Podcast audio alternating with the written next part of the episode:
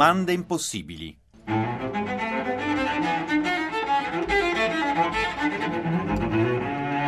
Una al giorno per cristiani pensanti. Ciao a tutti amici in ascolto, Radio Vaticana Italia, le domande impossibili con Laura De Luca. Allora, le domande del dubbio, dell'inquietudine, le domande che avremmo potuto porci da bambini, alcune, diciamo con, con quella stessa ingenuità, con quella stessa ehm, giocosità, diciamo così, quindi anche un po' impertinenti. Importanza delle domande, eh, domande che non si accontentano di formule di pensiero cosiddetto unico, da globalizzazione mediatica, ma che provano a riaccendere i pensieri. Allora, il cardinale Carlo Maria Martini, che fu arcivescovo di Milano, ha detto: Non esistono domande sciocche se derivano da un vero desiderio di sapere e non solo da una volontà di riaffermare ciò che si pensa. La mia domanda di oggi è: possibile che il mondo sia veramente senza speranza? Questa vita irrazionale che si mette in moto solo quando vuole lei. Uh-huh. È un solletico bestiale che ci mette in gioco e ci consuma fino in fondo, quando nel profondo non sappiamo più chi siamo e dove andiamo. Che fatica immaginare che colore avrà l'amore e quanto durerà. Coltivarlo come fosse un fiore. Che dolore stare, che dolore stare al mondo. Questo giro tondo ci consuma come un male misterioso. Però io sposo la speranza come un metadone magico, come il salvagente azzurro dell'infanzia Prenditi gioco di me, ma dimmi che mi vuoi. Come fossi la sola speranza che chiedi per te, come fossi la sola speranza. Come fossi una nuova speranza che chiedi. Ah, Radio Vaticana Italia, le domande impossibili. Davvero il mondo è senza speranza? Beh, lo scoraggiamento è dietro l'angolo un po' per tutti, particolarmente per i giovani, no? per tante ragioni. La depressione, infatti, eh, ormai è una malattia sociale, è un male diffuso, guarda caso, proprio nella società del benessere, paradossi del nostro tempo. Insomma, dove è finita la speranza? Siamo chiamati a non perdere la speranza perché dobbiamo donare speranza al mondo globale di oggi globalizzare la speranza e sostenere le speranze della globalizzazione sono impegni fondamentali nella missione dell'educazione cattolica. Una globalizzazione senza speranza e senza visione è esposta al condizionamento degli interessi economici, spesso distanti da una retta concezione del bene comune e produce facilmente tensioni sociali, conflitti economici, abusi di potere. Dobbiamo dare un'anima al mondo globale attraverso una formazione intellettuale e morale che sappia favorire le cose buone portate dalla globalizzazione e correggere quelle negative. Così Francesco, ehm, lo scorso 25 giugno, parlando ai membri della Fondazione Gravissimum Educationis e parlando in particolare proprio dei temi appunto relativi alla cultura e all'educazione. Ha aggiunto anche ehm, questi che portate avanti voi appunto impegnati sul fronte educativo sono traguardi importanti che potranno essere raggiunti attraverso lo sviluppo della ricerca scientifica affidata alle università e una ricerca sempre di qualità che ha di fronte un orizzonte ricco di sfide Alcune di queste fanno riferimento ai processi dell'interdipendenza globale, che da una parte si propone come una forza storica positiva, perché segna una maggiore coesione tra gli esseri umani, dall'altra produce maggiore ingiustizia e mostra la stretta relazione tra le miserie umane e le criticità ecologiche del pianeta. La risposta è nello sviluppo e nella ricerca di un'ecologia integrale, un altro nome della speranza, l'ecologia umana integrale, come fronteggiare questo divario tra le giuste spinte del progresso, della tecnologia e inevitabili, eh, le inevitabili ripercussioni appunto sugli equilibri interni della persona umana. Domande impossibili a Radio Vaticana Italia. Oggi ci stiamo chiedendo davvero il mondo è condannato a rimanere senza speranza?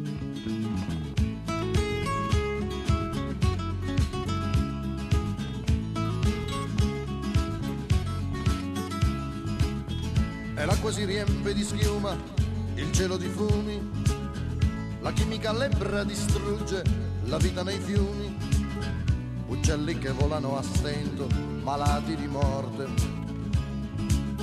Il freddo interesse alla vita ha sbarrato le porte. Un'isola intera ha trovato nel mare una tomba. Il falso progresso ha voluto provare una bomba poi pioggia che toglie la sete alla terra che è viva, invece le porta la morte perché è radioattiva.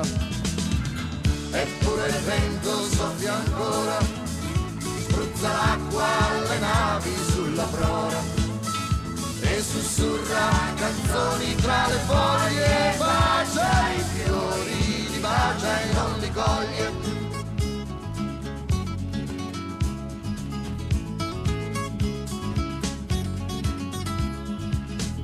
Radio Vaticana Italia, le domande impossibili, ma davvero il mondo è ormai senza speranza e che cosa logora, che cosa consuma la speranza? Mi viene in mente l'immagine di una saponetta consumata, no? ridotta quasi a una scaglia. Modelli di vita spietati in tutti i campi, eh, incoraggiati certamente dal progresso, dallo sviluppo tecnologico, che devono in qualche modo però essere fronteggiati e bilanciati con un'attenzione appunto all'equilibrio, all'ecologia umana integrale, come la definisce Francesco. E, dunque tutte queste sfide evidentemente mettono eh, gli esseri umani a dura prova nel loro equilibrio. Ma la parola speranza che cosa ci suggerisce sul piano etimologico? Beh, deriva da un'antica radice ariana, spa, da cui anche il verbo spandere, tendere, affrettarsi verso una meta. In lingua anglosassoni è bellissimo il ritorna questo suono, per esempio in speed, no? veloce, velocità. E la speranza è paziente, ma in un certo senso è anche impaziente, no? smaniosa appunto di vedere realizzati gli obiettivi. E per questo, proprio per questo, ci richiede impegno, attenzione, resistenza, resilienza, come si dice oggi. Per esempio la speranza che l'Europa trovi un accordo sulla questione dei migranti, così spinosa, così delicata. La speranza che nel mondo del lavoro abbia termine il precariato, stanno tendendo a questo i vari progetti legislativi, soprattutto in Italia, e nonché alla disoccupazione. Però questi potrebbero suonare discorsi qualunquisti. La speranza, per esempio, che risorga la cultura, il bisogno di cultura. Allora, per esempio, anche attraverso la rinascita del teatro, oggi arriviamo a parlare delle speranze del mondo del teatro, un nuovo teatro, un teatro diciamo non nuovo che rinasce nel cuore di Roma. Stiamo parlando del teatro flaiano che risorge appunto dalle ceneri o sulle ceneri di un altro eh, teatro eh, già con una sua tradizione. Mm, dunque stiamo parlando in ogni caso di teatri privati. Allora, dalla chiusura del Teatro dell'Angelo, si trovava a due passi qui dal Vaticano, diretto da Antonello Avallone, alla riapertura appunto del Teatro Flaiano eh, a un passo da Largo Argentina. Ascoltiamo il nuovo direttore artistico appunto del Teatro Flaiano, lo stesso Antonello Avallone. È doloroso molto lasciare l'Angelo perché ha visto devo dire, nel mio piccolo numerosi successi abbastanza particolari e inusuali, ti cito Magni, ti cito Allen e, e, quindi il suo corso l'ha fatto per 12 anni. Comunico che molto probabilmente non sarà più un teatro perché nessuno ha queste cifre eh, prende uno spazio del genere. E il Flaiano è elegantissimo, è tutto ristrutturato, ovviamente è più piccolino, arriva al massimo a 140 posti, il palco è più piccolo, però non lo so, mi piace molto, ci sto entrando già da più di 20 giorni dentro perché stiamo allestendo tutta la parte elettrica luci, musica, eccetera, eccetera, e da un, da un, c'è un, un, una bella atmosfera, sento quando entro là dentro e quindi speriamo che qualcun altro la senta insieme a me questa atmosfera. Hai messo l'accento sulla scomparsa del teatro, diciamo, di quartiere, no? legato al quartiere Prati Trionfale, che per quanti anni? 12 esattamente. Per 12 anni ha proposto una programmazione varia, ecco appunto ha citato eh, questi remake teatrali di grandi classici della cinematografia, ma non solo, insomma si, vi siete confrontati con eh, Totò, con eh, Pirandello. Ehm, beh, classicissimi come Pirandello, ma mi viene in mente anche Petrolini, non so, insomma grandi nomi del teatro italiano in genere. E adesso questo, questa sfida nuova con un nome anche grande per il teatro, non solo, lo spettacolo in genere italiano. Ehm, c'è una, così un, un, mood diverso in Antonello Avallone ora che si affaccia su un teatro più centrale, ripeto, con questo nome così impegnativo anche, no? Beh, cosa dire? Sì, è certo che uno si avvicina sempre, con, è mio solito avvicinarmi sempre con molta umiltà, però è anche vero che delle, delle, piccole tracce a Roma le abbiamo lasciate con i nostri percorsi e ovviamente lì continuerò uh, questa ricerca che, che faccio sempre di dare una nuova una nuova atmosfera a testi classici o a proporre cose che in genere in teatro non, non si vedono mai. Eh, l'approccio è sicuramente molto, molto bello, il palco è, è, più piccolo sicuramente, però si possono fare delle belle cose e la mia intenzione è quella, tra l'altro un cartellone l'abbiamo preparato e, e che dire, sai, in un momento della dell'entrata è la speranza, no? È il sabato del villaggio, che vuoi? Poi dopo purtroppo arriva la domenica, non è sempre la stessa cosa. Vedo il cartellone per l'appunto un omaggio a Ennio Flaiano. Eh beh, qui è d'obbligo, è il mio il suggerimento l'ho avuto da Milena Vukotic che mi ha detto ma visto che hai preso il Flaiano, perché non fai la cosa di Flaiano? Ah, è vero, è poco rappresentato Flaiano. E allora ho fatto questa, questa scelta che devo ancora approfondire, eh, vi dico la verità, perché devo fare tanti spettacoli, c'è da fare traslochi, non, sapete, non potete sapere cosa stiamo vivendo in questo periodo, eh, per cui non sono, mi sono ancora dedicato interamente al testo che farò a Flaiano, del resto eh, al Flaiano, su Flaiano, credo che sia a marzo, però è molto stimolante perché Flaiano era estremamente ironico, oltre che un grande scrittore, una persona molto intellettuale, sapeva cogliere degli aspetti molto particolari della nostra, della nostra vita, i non sense della nostra vita. Tra l'altro non sarà un caso, Flaiano appunto ha lavorato moltissimo anche nel cinema, quindi questo probabilmente... Eh, so, consentirà ad Antonello Avallone di proseguire questa love story tra cinema e teatro. Ecco, ricordava prima eh, gli, adattamenti, abbiamo citato di Magni, di Woody Allen, eh, quindi prima questa love story. Beh, va bene, questo è più difficile perché le cose più belle di Fraiano sono la strada e La dolce vita, eh, no, che è scritta con Fellini ovviamente. E non credo di potermi avvicinare a quello sia per, eh, per capacità. Spirito, insomma, Va bene, però insomma c'è un, un flaiano scrittore e, e sia di teatro che di cinema, quindi diciamo delle analogie se vogliamo le possiamo trovare, certo. Dicevo, si chiude un teatro di quartiere e questo è un, un doppio dolore, no? oltre al dolore personale di chi l'ha diretto per tanti anni, anche la, la, la fine diciamo, di una consuetudine per un pubblico fatto di affezionati e concentrato in un quartiere a metà no? tra centro e non centro. e adesso la, la, sfida appunto di un teatro centrale, come vi aspettate che cambi il vostro pubblico? Sicuramente molti degli affezionati al Teatro dell'Angelo vi seguiranno, ma insomma siete esposti sicuramente a una platea più piccola fisicamente, ma più numericamente, ma più grande dal punto di vista potenziale per ciò che riguarda insomma, il clima culturale di Roma.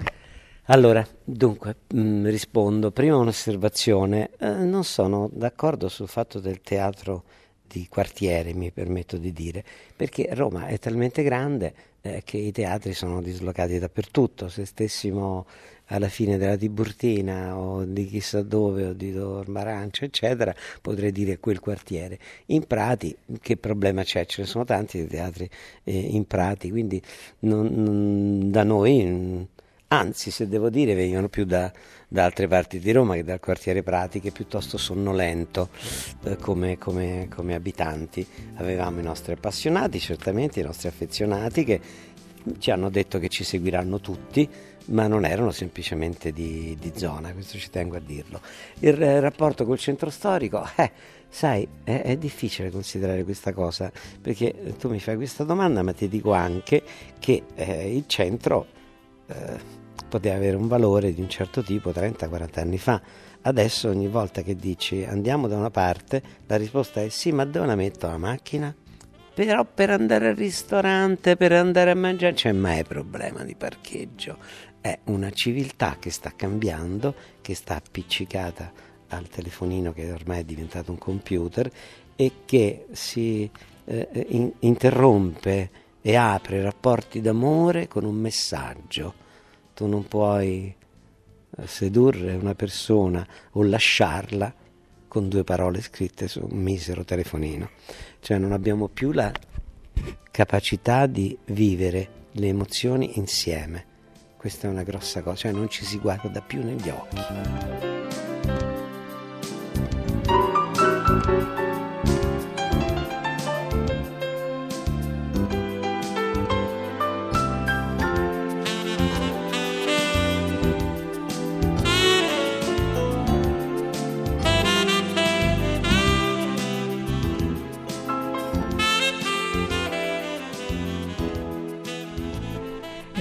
Antonello Avallone, dal Teatro dell'Angelo al Teatro Flaiano, di cui è nuovo direttore artistico.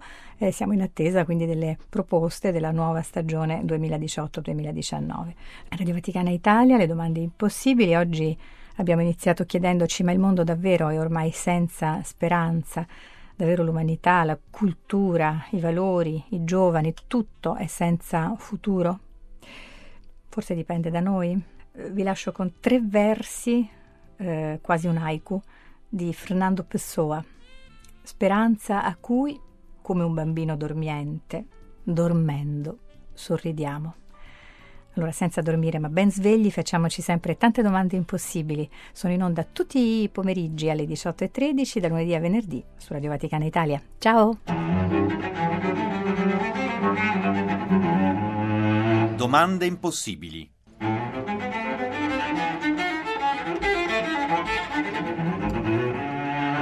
Una al giorno per cristiani pensanti.